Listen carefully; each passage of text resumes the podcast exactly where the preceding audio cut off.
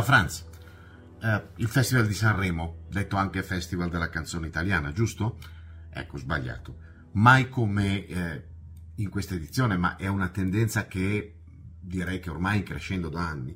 L'unica cosa di cui parlano i media e di conseguenza parla la massa sono i look, ok? Pochissimi accenni sulle testate che entrino nel merito delle canzoni portate dai vari artisti. In compenso decine di articoli, post, commenti e discussioni in quella raccolta di ignoranza umana in cui si sono trasformati i social, su come fossero vestiti o svestiti, ovviamente, Tizio Caio o Sempronio, su come fossero profondi e intelligenti i vari interventi e monologhi, quando per lo più erano delle belanti raccolte di qualunquisti ma comunque popolari luoghi comuni. Rari, sono stati rari i commenti su voce, tecnica canora, testi, musica, arrangiamenti, rarissimi per l'amor del cielo, in molti casi un atteggiamento più che giustificato, data la povertà artistica generalizzata. Molti brani sono eh, strutturalmente uguali, con testi spiaccicati a forza in strofe dalla metrica improponibile, come i giapponesi, no? In metro all'ora di punta. Voci che più che cantare parlano per tre quarti del brano e che quando finalmente si ricordano che se canti devi cantare, non parlare, producono risultati a dire poco da principianti. Ma anche con queste premesse, che le persone invece che commentare il testo di una canzone, la voce di chi la canta, la musicalità con cui viene eseguita, le soluzioni armoniche, gli arrangiamenti siano, altre, siano attenti unicamente a quanto l'artista abbia abiti corti o lunghi, o quanto alti fossero i tacchi con cui si è presentata, presentato e via discorrendo, è lo specchio preciso della condizione in cui versa la cultura italiana e la conseguente capacità di occuparsi di argomenti pertinenti ai fatti. Anna Oxa, per fare un esempio fra tutti i possibili, ha cantato una canzone meravigliosa, con un testo a dir poco illuminato. Lo ha fatto in un modo che nessun altro, per quanto ci provi, potrà mai eguagliare, perché la voce di Anna è unica.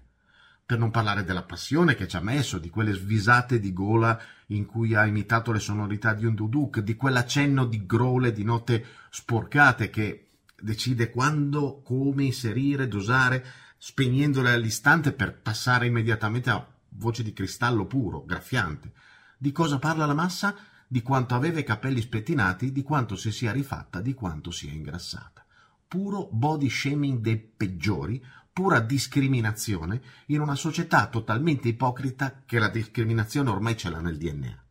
D'altronde è ovvio, i giornali raccontano quasi unicamente dell'aspetto fisico e dell'abbigliamento dei cantanti, peraltro nella maggior parte dei casi di dubbio gusto, o di quello che accade dal punto di vista social e le persone fanno altrettanto senza neanche più rendersene conto. Certo che per parlare di musica in un certo modo un minimo di cultura sull'argomento ce lo devi avere, ma anche se non hai la minima idea di cosa sia una scala maggiore o di quanto sia difficile passare da una voce di petto a una di testa e viceversa quattro volte in due secondi, comunque il buon senso, anche quello musicale, ce lo dovresti avere, perché per apprezzare un brano non serve essere dei direttori d'orchestra, serve usare il cuore, perché è da lì che nasce la musica ed è sempre da lì che la devi ascoltare in primis. Poi ovviamente puoi, anzi devi usare il cervello per capire le sfumature, per poterle evidenziare, ma se usi il cuore il resto è un suo plus.